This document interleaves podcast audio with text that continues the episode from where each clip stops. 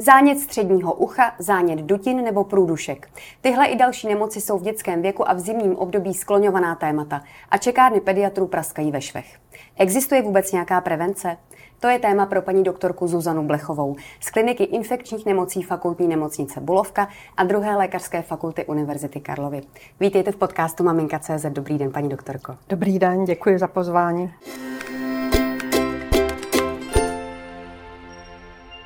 Maminky jsou nešťastné, děti jsou takzvaně usoplené a plní nám ty čekárny. Jaké ty nemoci, hlavně ty školkové děti a ty nejmenší, trápí v současném zimním období?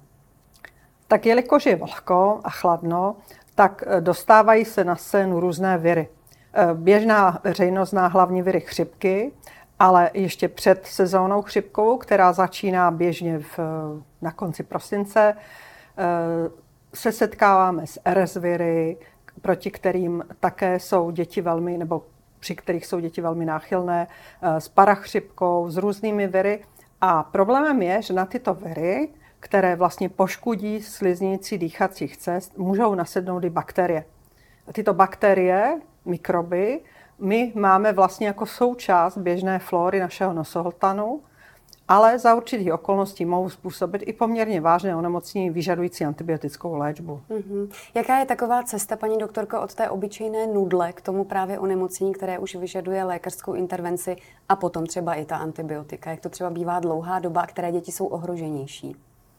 Eh, ono to ani nemusí být nějaká další doba, protože tam stačí ta předchozí infekce. Takže dítě třeba v nějakou dobu onemocní, eh, řasinkový epitel dýchacích cest se poškodí nebo dokonce ji zničí. To je ten povrch, který si můžeme představit třeba jako plišovou deku.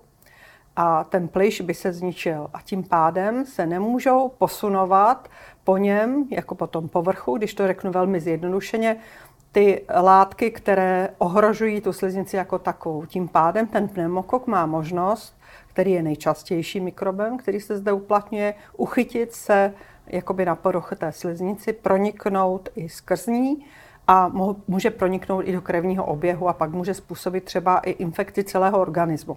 Takže tohle je taková jakoby zjednodušeně řečená ta eh, cesta k život ohrožujícím infekcím krevní cestou.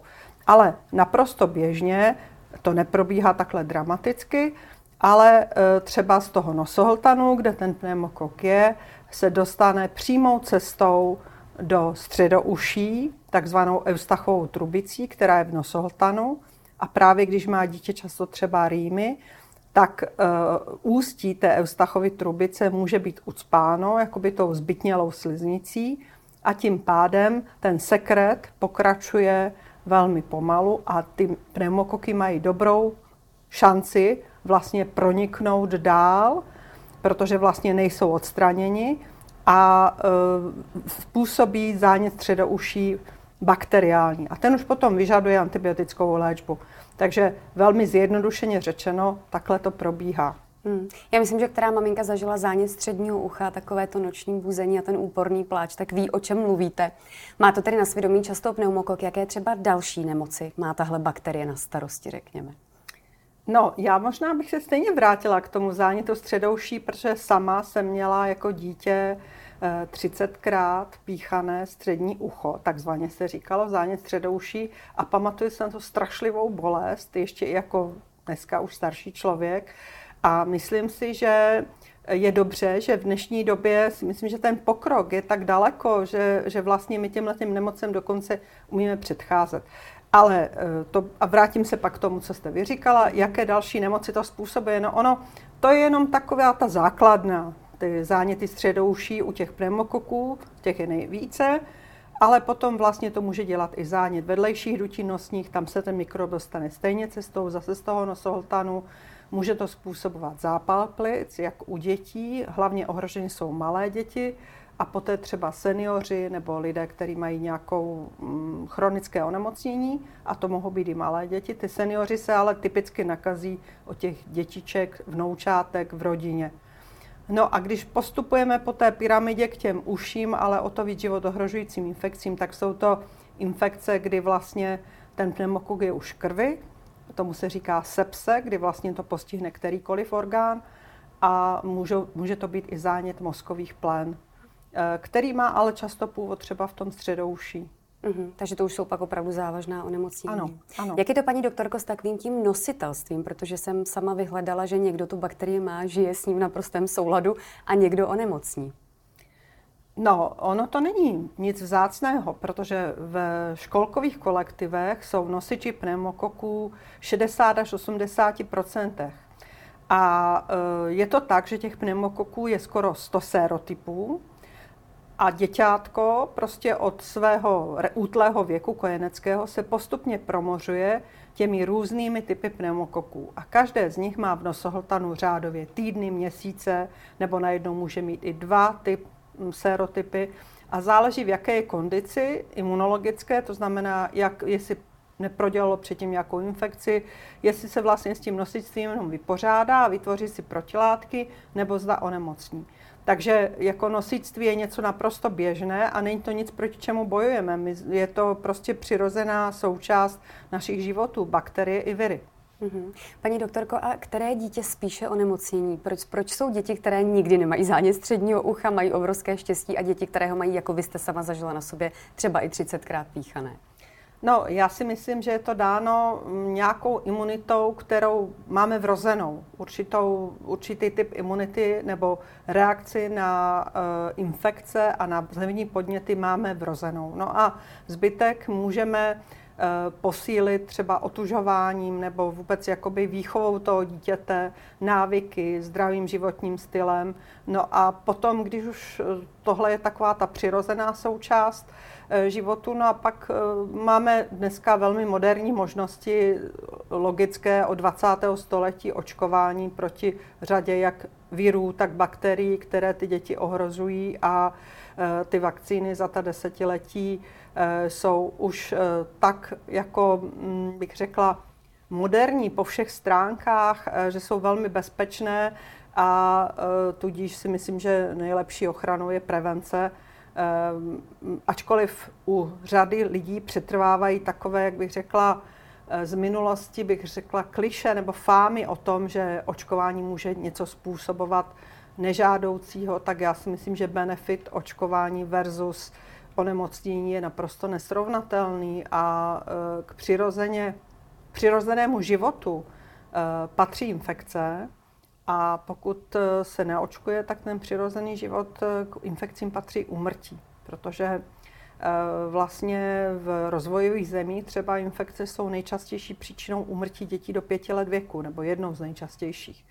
Prostě jednoduše, myslím si, že máme mnoho nástrojů na to, aby naše děti nestonaly, Eh, přesto však musíme přijmout to, že průměrné dítě eh, prodělá 6 až 8 infekcí dýchacích cest za rok, eh, aniž by mělo poruchu imunity. Mm-hmm. Tak to nám určitě stačí, myslím. Takže pojďme k tomu očkování a k takovým těm podrobnostem. Očkování proti pneumokokům nepatří mezi ta povinná. Takže kdy ho můžeme dát, jak se rozhodnout, jak o tom komunikovat s pediatrem? No, uh, především já jsem infektolog. Infekcemi se zabývám celý život a proto nemám ráda výraz uh, povinné očkování, když je to terminus technicus, protože, uh, nebo když už povinnost, tak já to vnímám jako povinnost matky vůči dítěti, protože vlastně ta maminka dělá to nejlepší, aby to dítě ochránila a má tu povinnost ho chránit. Eh, a, mm, takže my máme jako v podstatě velmi propracovaný moderní očkovací kalendář, ale je tam vlastně ta demokratická vůle v tom, že jsou očkování, kde ten rodič si volí to, jestli naočkuje dítě nebo ne. Proto je to takzvané očkování nepovinné. Očkování proti pneumokokům, očkování proti meningokokům a očkování proti papilomavirům v dětském věku. Ale jako za mě tam není o čem přemýšlet, protože si myslím, že dítě v tomto směru je potřeba naočkovat. Co je asi spíš důležitější, je potřeba ho naočkovat včas, protože jakoby ten první vrchol těch onemocnění nebo to nebezpečí je právě u hodně malých dětí, u malých kojenců. A eh, je to u dětí obecně do dvou let věku, když eh, to velmi zjednoduším, je to dáno právě tím, jak je uspořádáno anatomicky ta Eustachova trubice, která e, vlastně spojuje středouší s nosohltanem. A ta do těch dvou let má takový směr, že když to dítě často leží, což to malé děťátko leží a třeba má nějakou rýmu, tak to zatékání sekretu přesně vede k tomu, že ta eustachova trubice vede ty mikroby přímo do toho středouší. Takže e, zjednodušeně nebo možná komplikovaně řečeno, to je ten důvod, proč nejčastěji onemocní ty hodně malé děti. A taky to, že je to naivní terén. Oni vlastně se dosud s řadou mikrobů vůbec nesetkali a jak se postupně promořují třeba i těmi jednotlivými sérotypy těch pneumokoků nebo i jinými mikroby, že jsou třeba hemofily nebo streptokoky, prostě názvy, které, e, protože očkování proti hemofilům rovněž už máme zařazeno do očkovacího kalendáře, a to 14 let. Takže e, jako e, ochrana proti těmto životohrožujícím infekcím je v našem očkovacím kalendáři už dávno. A že to funguje, tak se dá právě vysvětlit na těch hemofilech, protože hemofily taky způsobovaly zánět středouší, zánět mozkových plén a byly nejčastější příčinou hluchoty u malých dětí jako následkem. A když se začalo očkovat, tak tehdy ještě nebyla taková antivakcinační nálada, jako je dneska. A během jednoho roku, když se naočkovali ty kojenci, tak poklesl počet těch onemocnění způsobeným hemofily o 80% za jeden rok. A předtím to způsobovali desítky úmrtí za rok. Takže my máme uh, precedens vlastně letitý v bakteriích, co se týče pneumokoků, tak Eh, rovněž je vakcína zde již od roku 2005, ta první konjugovaná vakcína, to je vakcína, která je určená už těm nejmenším dětem. Ale problémem je, že díky tomu, že ta proočkovanost není nad 90%, tak jak se požaduje, aby fungoval efekt takzvané kolektivní imunity, že ta populace je ochráněná celá, tak těch pokles těch pneumokokových onemocnění sice je, ale není tak významný. A my se hlavně bavíme o těch pneumokokových závažných onemocnění, které ty děti smrtí mm-hmm. nebo invalidizují. Protože i navzdory možnostem intenzivní péče stále, jako v průměru, 20 až 25% lidí, kteří dostanou pneumokokovou infekci, takzvaně invazivní, to znamená v krevním řečišti, tak zemřou. Takže my nebavíme se o něčem, co je okrajovým problémem, i když ta čísla nebo počet těch onemocnění tak vysoký. Mm-hmm. Když se vrátíme k těm úplně malým dětem, říkala jste dát očkovat velmi záhy, jsou to ležící kojenci i z hlediska toho anatomického, tak kdy to doporučujete, protože těch očkování během to, toho prvního roku je poměrně dost, tak kam to přesně zařadit, kdy to bude tak nejlepší? A třeba kolikrát, jakými vakcínami? Je to, je to potřeba zařadit co nejdříve, to znamená s hexavakcínou a, eh, nebo kolem ní a hexavakcínu neodkládat. U nás se začíná očkovat hexavakcínou na začátku třetího měsíce a očkování proti pneumokokům lze zařadit i těsně před hexavakcínu nebo souběžně s ní, nebo v meziobdobí eh, od dalšího očkování, stejně tak jako ty meningokoky. Obojí je potřeba podávat takhle časně, protože i u meningokoků třeba ten první eh, vrchol onemocní už mezi pát, kolem pátého měsíce života. A Stejně jako u pneumokoků, na to, aby dítě bylo opravdu chráněno, by mělo mít už dvě dávky té vakcíny.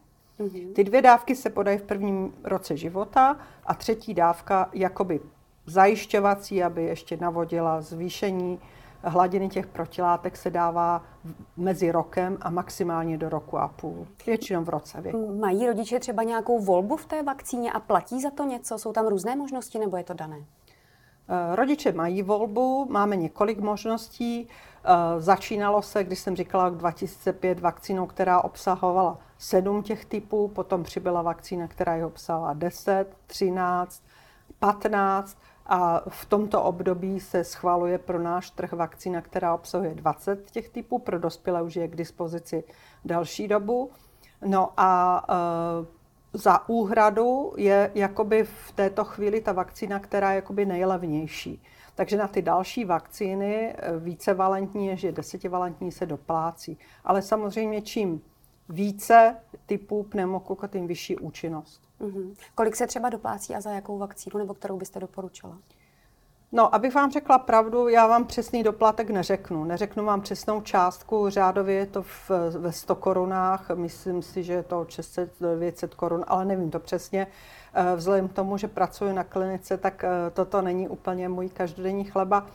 Ale každopádně eh, Na tohle bych řekla, že funguje výrok pana profesora Dluholuckého, což je slovenský pediatr, který ještě dříve, než u nás zavedl na Slovensku očkování proti pneumokokům. A když bylo ještě jenom komerčním očkováním, tak říkal, že přeci to jedno očkování stojí méně než pár tenisek i kdyby se plně hradilo. A přesrovnejte si pár tenisek a smrtelné onemocnění dítěte. Takže eh, já bych tu částku přirovnala dneska k menšímu nákupu v potravinách.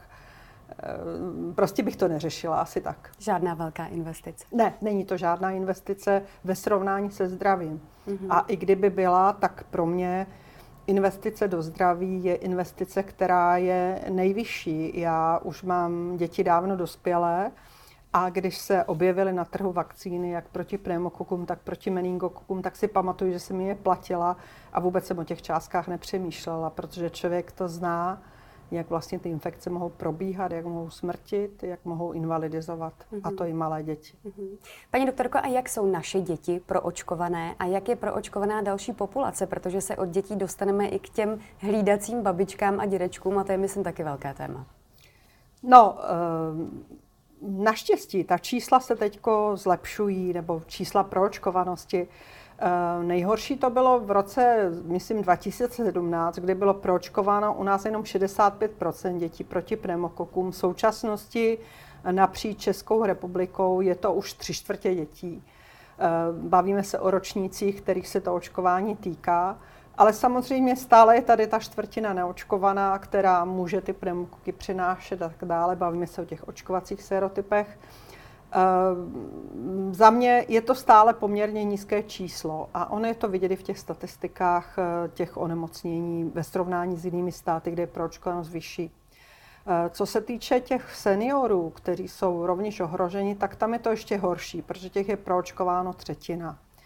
A přestože mm, by měli být proočkováni eh, v zásadě téměř všichni, tak eh, ne všichni si ještě uvědomí, jak je obrovské toto riziko. Ale i tam ta čísla už naštěstí narůstají a budeme doufat, že, mm, že to bude stále lepší a lepší, eh, protože mm, jestli dítě dostane zánět středouší, tak většinou nemá následky, obvykle. Neříkám, že nemůže mít následky, může mít poruchu sluchu a tak dále, ale co se týče seniorů, hlavně seniorů starších, tak eh, třetina jich na pneumokokovou pneumonii, která zasáhne krevní řečiště, zemře.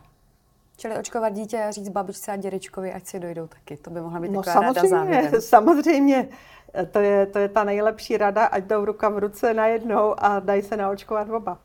Moc děkuji za podnětné informace. Popřejeme všem rodičům i dětem, ať tu zimu přežijí s co nejmenším počtem normálních infektů a když tak si pomohou tím očkováním. Děkuji, paní doktorko.